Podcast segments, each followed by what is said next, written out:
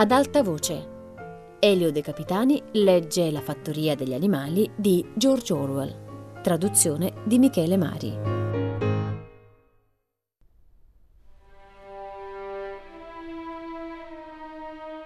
Fu un inverno molto rigido. Al tempo burrascoso seguirono pioggia mista a grandine e nevicate, poi un gelo tenace che durò fino a febbraio inoltrato gli animali portarono avanti la ricostruzione del mulino meglio che potevano, ben sapendo che il mondo esterno li stava guardando e che quegli umani invidiosi avrebbero gioito e trionfato se il mulino non fosse stato finito in tempo. Per dispetto gli umani fingevano di non credere che fosse stato palla di neve a distruggere il mulino. Sostenevano che era crollato perché i muri erano troppo sottili ma gli animali sapevano che non era così. Pure si era deciso di costruire i muri questa volta con uno spessore di tre piedi anziché di 18 pollici come prima, il che significava raccogliere quantità di pietrame ben più grosse. Ma per molto tempo la cava fu piena di cumuli di neve e non si poté far nulla. Si fece qualche progresso durante il periodo di gelo secco che seguì, ma era un lavoro atroce e gli animali non riuscirono a essere fiduciosi come prima. Avevano sempre freddo e spesso anche fame. Solo Gondrano e Trifoglio non si persero mai d'animo. Squillo pronunciava eccellenti discorsi sulla gioia del servizio e sulla dignità del lavoro, ma gli altri animali trovavano più ispirazione nella forza di Gondrano e nella sua immancabile esclamazione. Lavorerò di più. In gennaio il cibo incominciò a scarseggiare.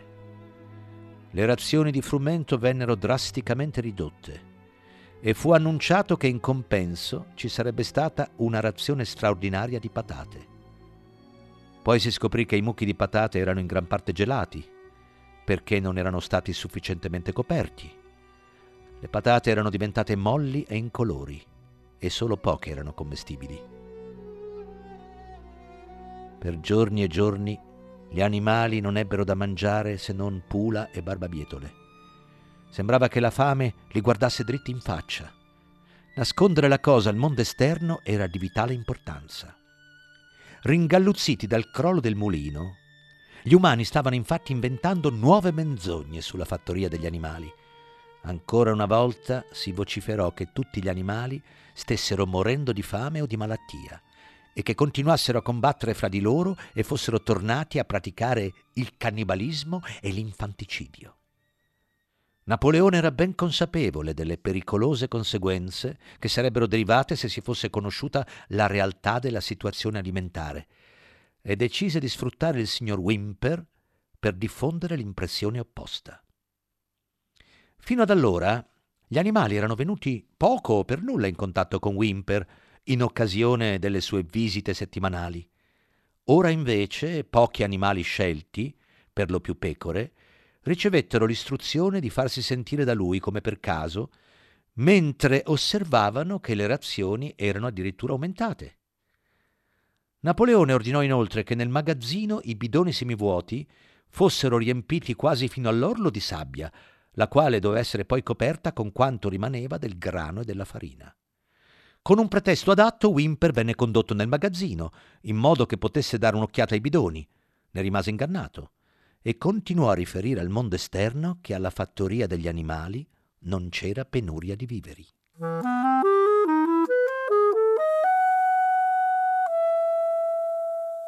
Tuttavia, verso la fine di gennaio fu chiaro che sarebbe stato necessario procurarsi più granaglie da qualche altra parte.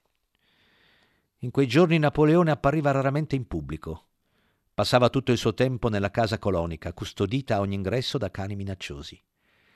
Quando usciva era sempre in forma solenne, con una scorta di sei cani che lo circondavano da presso e ringhiavano se qualcuno si avvicinava troppo.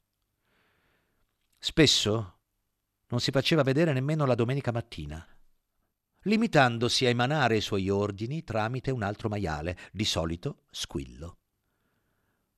Una domenica mattina Squillo annunciò che le galline, le quali avevano appena ricominciato a deporre, dovevano cedere tutte le loro uova.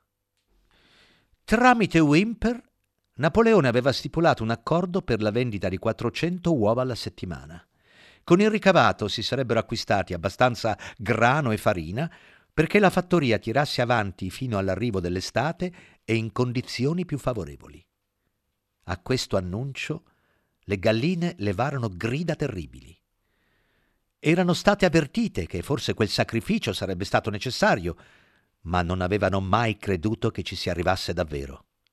Si stavano giusto allora preparando per la covata primaverile e protestarono che portar via le uova in quel momento sarebbe stato un assassinio. Per la prima volta dalla cacciata di Jones si verificava qualcosa che assomigliava a una rivolta. Guidate da tre pollastrelle Black Minorca, le galline si impegnarono strenuamente per contrastare i piani di Napoleone. La loro strategia era di volare sui travetti e deporre le uova lassù, in modo che si sfracellassero al suolo. Napoleone fu veloce e spietato. Ordinò che le razioni delle galline venissero sospese e decretò che qualsiasi animale avesse dato alle galline anche solo un chicco di frumento sarebbe stato punito con la morte. I cani provvidero a far rispettare questi ordini.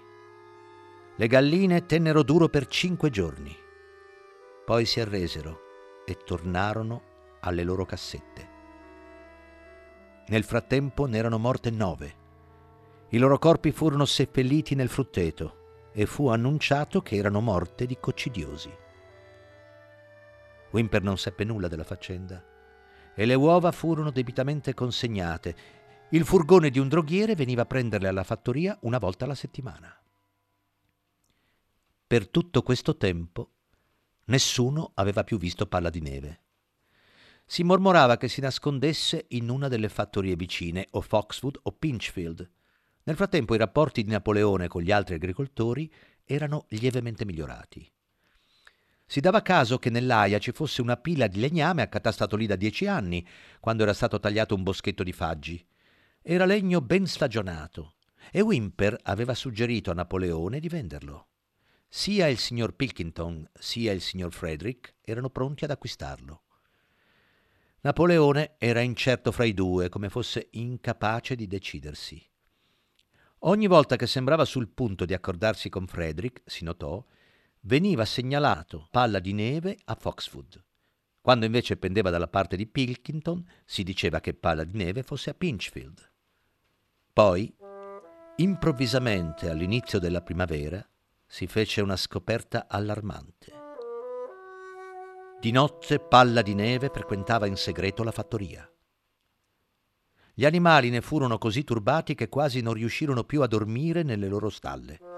Si diceva che ogni notte, protetto dalle tenebre, Palla di Neve si intrufolasse nella fattoria per compiere ogni tipo di malefatte. Rubava il frumento, rovesciava le secchie del latte, fracassava le uova, calpestava i semenzai, rosicchiava la corteccia degli alberi da frutta. Ogni volta che qualcosa andava storto, divenne abitudine darne la colpa a lui. Se si rompeva una finestra o si intasava un canale di scolo, c'era sempre qualcuno pronto a dire che Palla di Neve era venuto di notte e aveva fatto la tal cosa, e quando andò persa la chiave del magazzino, l'intera fattoria fu convinta che Palla di Neve l'avesse gettata nel pozzo. Cosa piuttosto curiosa, continuarono a crederlo, anche dopo che la chiave smarrita venne ritrovata sotto un sacco di farina. Le mucche dichiaravano che si insinuava nelle loro stalle per mungerle nel sonno. Si disse che anche i topi, quell'inverno particolarmente molesti, erano in combutta con palla di neve. Napoleone ordinò che si facesse piena luce sull'operato di palla di neve. Con i suoi cani al seguito, uscì a fare un meticoloso giro di ispezione per gli edifici della fattoria, seguito a rispettosa distanza dagli altri animali. Quasi a ogni passo Napoleone si fermava e annusava il terreno in cerca di tracce del passaggio di palla di neve, che, diceva, egli poteva riconoscere dall'odore. Annusò in ogni angolo, nel granaio, nelle stalle, nei pollai, nell'orto e quasi ovunque trovò tracce di palla di neve appoggiava il suo grifo sul terreno. Inspirava profondamente alcune volte, quindi esclamava con voce tremendo Palla di neve! È stato qui! Riconosco distintamente il suo odore! E alle parole palla di neve. Tutti i cani mostravano le zanne e ringhiavano da far gelare il sangue. Gli animali si spaventarono a morte.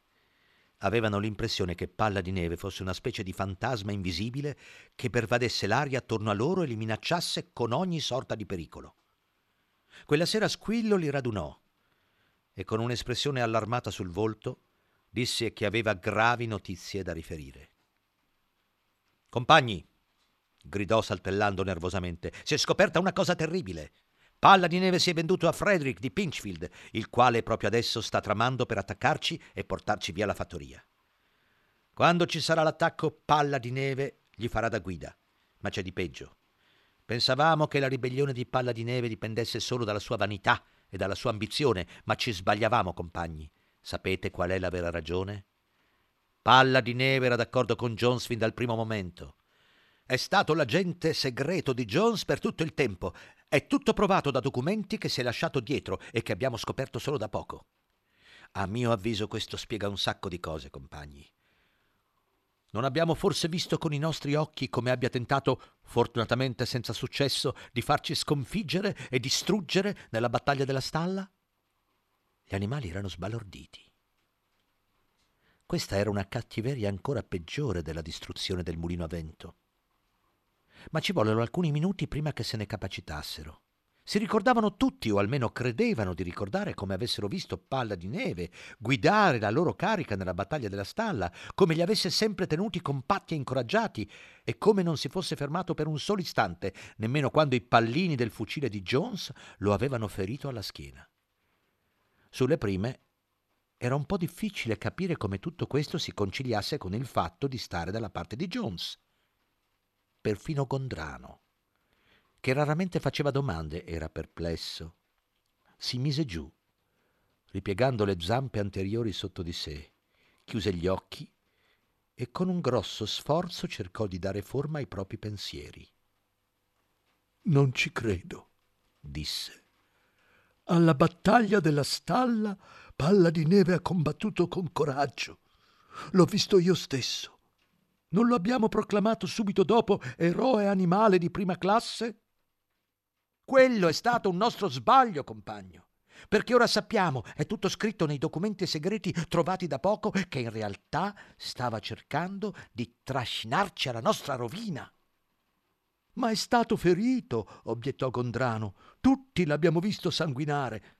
Quella era parte della messa in scena, gridò Squillo. Lo sparo di Jones gli ha fatto solo un graffio. Potrei farvelo vedere scritto di suo pugno, se sapeste leggere. Il piano prevedeva che Palla di Neve, nel momento critico, desse il segnale di ritirata e lasciasse il campo al nemico. E fu a un passo da riuscirci. Anzi, vi dico, compagni, che ci sarebbe riuscito se non fosse stato per il nostro eroico condottiero, il compagno Napoleone. Non vi ricordate come, nel momento stesso in cui Jones e i suoi uomini hanno fatto il loro ingresso nell'Aia, Palla di neve si sia voltato improvvisamente e si sia dato alla fuga, seguito da molti animali, e non vi ricordate anche che proprio allora il compagno Napoleone si è lanciato in avanti al grido di morte all'umanità e ha azzannato Jones a una gamba? Ve lo ricordate questo, vero compagni? esclamò Squillo, saltellando da una zampa all'altra. Ora che Squillo aveva descritto la scena con tanta evidenza, agli animali sembrò di ricordarselo. In ogni caso si rammentavano che nel momento critico della battaglia Palla di Neve aveva preso la fuga. Ma Gondrano era ancora un po' inquieto. Non credo che Palla di Neve sia stato un traditore fin dall'inizio, disse alla fine. Cosa ha fatto dopo è un'altra cosa, ma credo che nella battaglia della stalla sia stato un buon compagno. Il nostro capo, il compagno Napoleone, affermò Squillo parlando molto lentamente con fermezza, ha stabilito categoricamente, categoricamente, compagno, che Palla di Neve è stato l'agente di Jones fin dal primo momento, sì, e da molto prima che la rivoluzione fosse anche solo immaginata. Ah, allora è diverso, disse Gondrano. Se lo dice il compagno Napoleone, deve essere vero. Ecco lo spirito giusto, compagno, gridò Squillo, ma non sfuggì a nessuno, che con i suoi occhietti scintillanti gettò a Gondrano un'occhiataccia. Si voltò per andarsene, poi si fermò e aggiunse con solennità. Esorto ogni animale di questa fattoria a tenere gli occhi bene aperti, perché abbiamo ragione di credere che in questo stesso momento qualche agente segreto di palla di neve si stia aggirando fra di noi.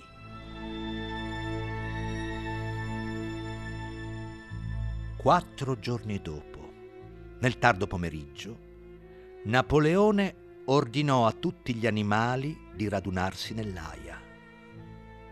Quando furono riuniti, Napoleone uscì dalla casa colonica, esibendo entrambe le sue medaglie, poiché di recente si era proclamato eroe animale di prima classe ed eroe animale di seconda classe, con i suoi enormi nove cani che gli saltellavano attorno emettendo un ringhio che fece rabbrividire tutti gli animali fino al midollo. Si rannicchiarono in silenzio, ciascuno al suo posto, come se sapessero in anticipo che stava per accadere qualcosa di terribile. Napoleone si impettì con austerità, osservando il proprio pubblico. Poi emise un acuto squittio Subito i cani balzarono in avanti, afferrarono quattro maiali per le orecchie e, mentre quelli urlavano dal dolore e dalla paura, li trascinarono ai piedi di Napoleone.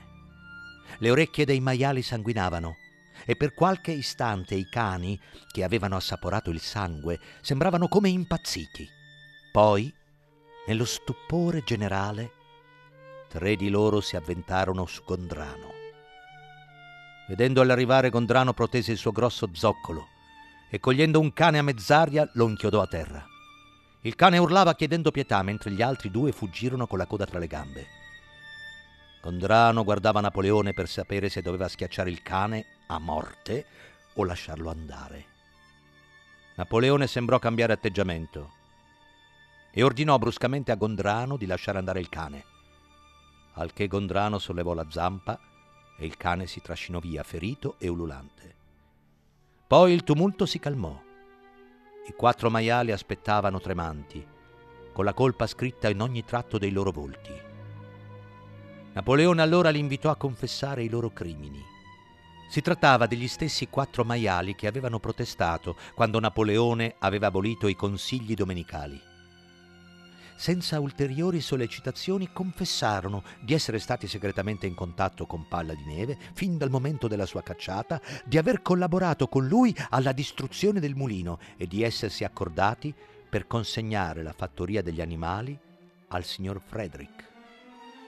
Aggiunsero che Palla di Neve aveva confidato loro, in via riservata, di essere stato per anni l'agente segreto di Jones. Terminata la confessione, subito i cani squarciarono loro la gola e con voce spaventosa Napoleone chiese se altri animali avessero qualcosa da confessare.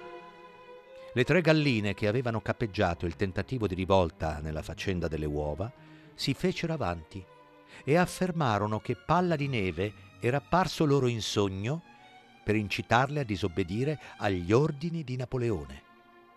Anch'esse vennero trucidate. Poi si presentò un'oca e confessò di aver messo da parte sei pannocchie in occasione dell'ultimo raccolto e di essersele mangiate di notte. Quindi una pecora confessò di aver urinato nell'abbeveratoio, spinta a farlo disse da palla di neve, e due altre pecore confessarono di aver fatto morire un vecchio montone, un devotissimo seguace di Napoleone, inseguendolo attorno a un falò mentre raccolto da un accesso di tosse. Tutte vennero uccise sul posto. E così si susseguirono le confessioni e le esecuzioni, finché ai piedi di Napoleone ci fu una montagna di cadaveri e l'aria divenne greve per l'odore del sangue, che nessuno più aveva sentito dai tempi della cacciata di Jones. Quando tutto fu finito, gli animali che rimanevano, tranne i maiali e i cani, si allontanarono in gruppo. Erano scossi e angosciati, non sapevano cosa fosse più sconvolgente, se il tradimento degli animali che si erano alleati con Palla di Neve o la crudele punizione cui avevano assistito.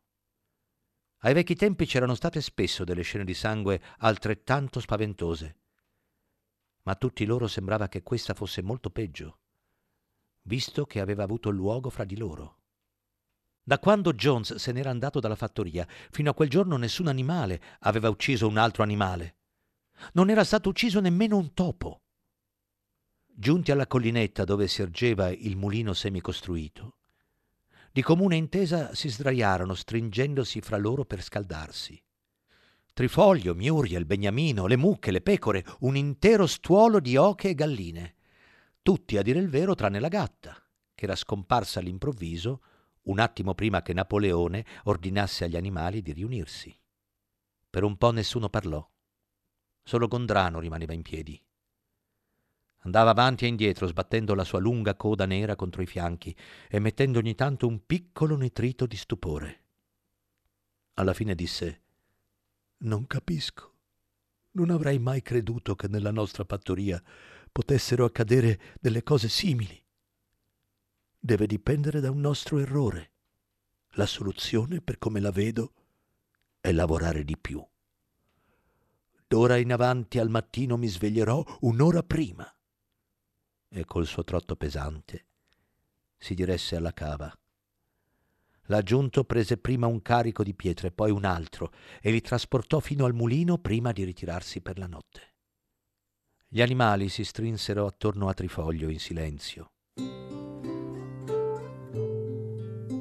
La collinetta su cui stavano consentiva un'ampia visuale della campagna potevano vedere la maggior parte della loro fattoria, il lungo pascolo che si estendeva fino alla strada principale, il campo di foraggio, il boschetto, lo stagno, i campi arati dove il giovane grano era fitto e verde e i tetti rossi dei fabbricati, con il fumo che saliva a volute dai camini. Era una limpida sera di primavera. L'erba e le siepi piene di germogli erano dorate dai raggi radenti del sole.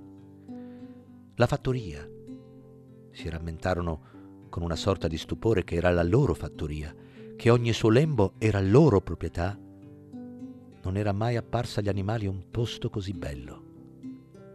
Quando Trifoglio guardò giù dalla collina, le si empirono gli occhi di lacrime. Se avesse potuto esprimere i suoi pensieri, sarebbe stato per dire che non era questo a cui avevano mirato quando, anni prima, si erano adoperati per sconfiggere la razza umana. Quelle scene di terrore e di massacro non erano ciò che avevano sognato la notte in cui il vecchio maggiore li aveva incitati per la prima volta a ribellarsi. Semmai si era fatta un'idea del futuro. Era quella di una società di animali liberi dalla fame e dalla frusta, tutti uguali, lavorando ognuno secondo le sue capacità, con i forti a proteggere i deboli, così come lei aveva protetto con le sue zampe la nidiata di anatroccoli sperduti la notte del discorso del maggiore. Invece, non sapeva perché, si era arrivati al punto in cui nessuno osava dire quel che pensava, un punto in cui dei cani feroci ringhianti si aggiravano per ogni dove, un punto in cui dovevi guardare i tuoi compagni fatti a pezzi dopo aver confessato crimini sconvolgenti. Nella sua mente non c'erano pensieri di ribellione o di disobbedienza. Sapeva che anche come stavano andando le cose si stava molto meglio che ai tempi di Jones e che la cosa più importante era impedire il ritorno degli umani. Qualsiasi cosa fosse successa, lei sarebbe rimasta fedele, avrebbe lavorato sodo, eseguito gli ordini ricevuti ed accettato il comando di Napoleone. Eppure non era questo che lei e tutti gli altri animali avevano sognato e ciò per cui avevano faticato. Non era per questo che avevano costruito il mulino a vento e affrontato i pallini del fucile di Jones. Tali erano i suoi pensieri, per quanto le mancassero le parole per esprimerli. Infine, sentendo che in qualche modo era un sostituto delle parole che non riusciva a trovare, incominciò a cantare Bestie d'Inghilterra. Seduti attorno a lei gli animali le andarono dietro e la cantarono tutta tre volte, molto intonati ma piano e in tono dolente, come non l'avevano mai cantata prima. Avevano appena finito di cantarla per la terza volta quando, seguiti da due cani, si avvicinò Squillo con l'aria di avere qualcosa di importante da dire. Annunciò che per decreto speciale del compagno Napoleone Bestie d'Inghilterra era stata abolita. Da quel momento in poi era proibito cantarla. Gli animali furono colti alla sprovvista. Ma perché? gridò Muriel. Non ce n'è più bisogno, compagni, disse Squillo con irritazione. Bestie d'Inghilterra era la canzone della rivoluzione, ma ora la rivoluzione è finita. La condanna a morte dei traditori questo pomeriggio ne è stato l'atto finale. Sia il nemico esterno sia quello interno sono stati sconfitti.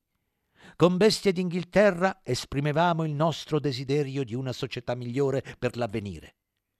Ora quella società è stata instaurata.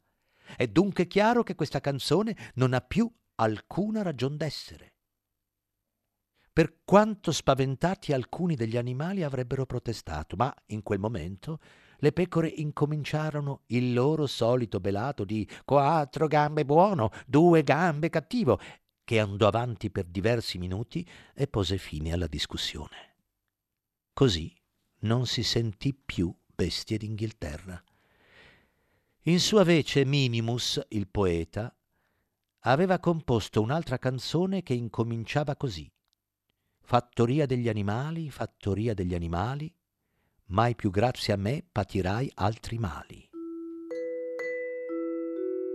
E questa venne cantata ogni domenica mattina dopo l'alzabandiera. Ma chissà perché, agli animali le sue parole, la sua melodia, non parvero mai all'altezza di bestie d'Inghilterra.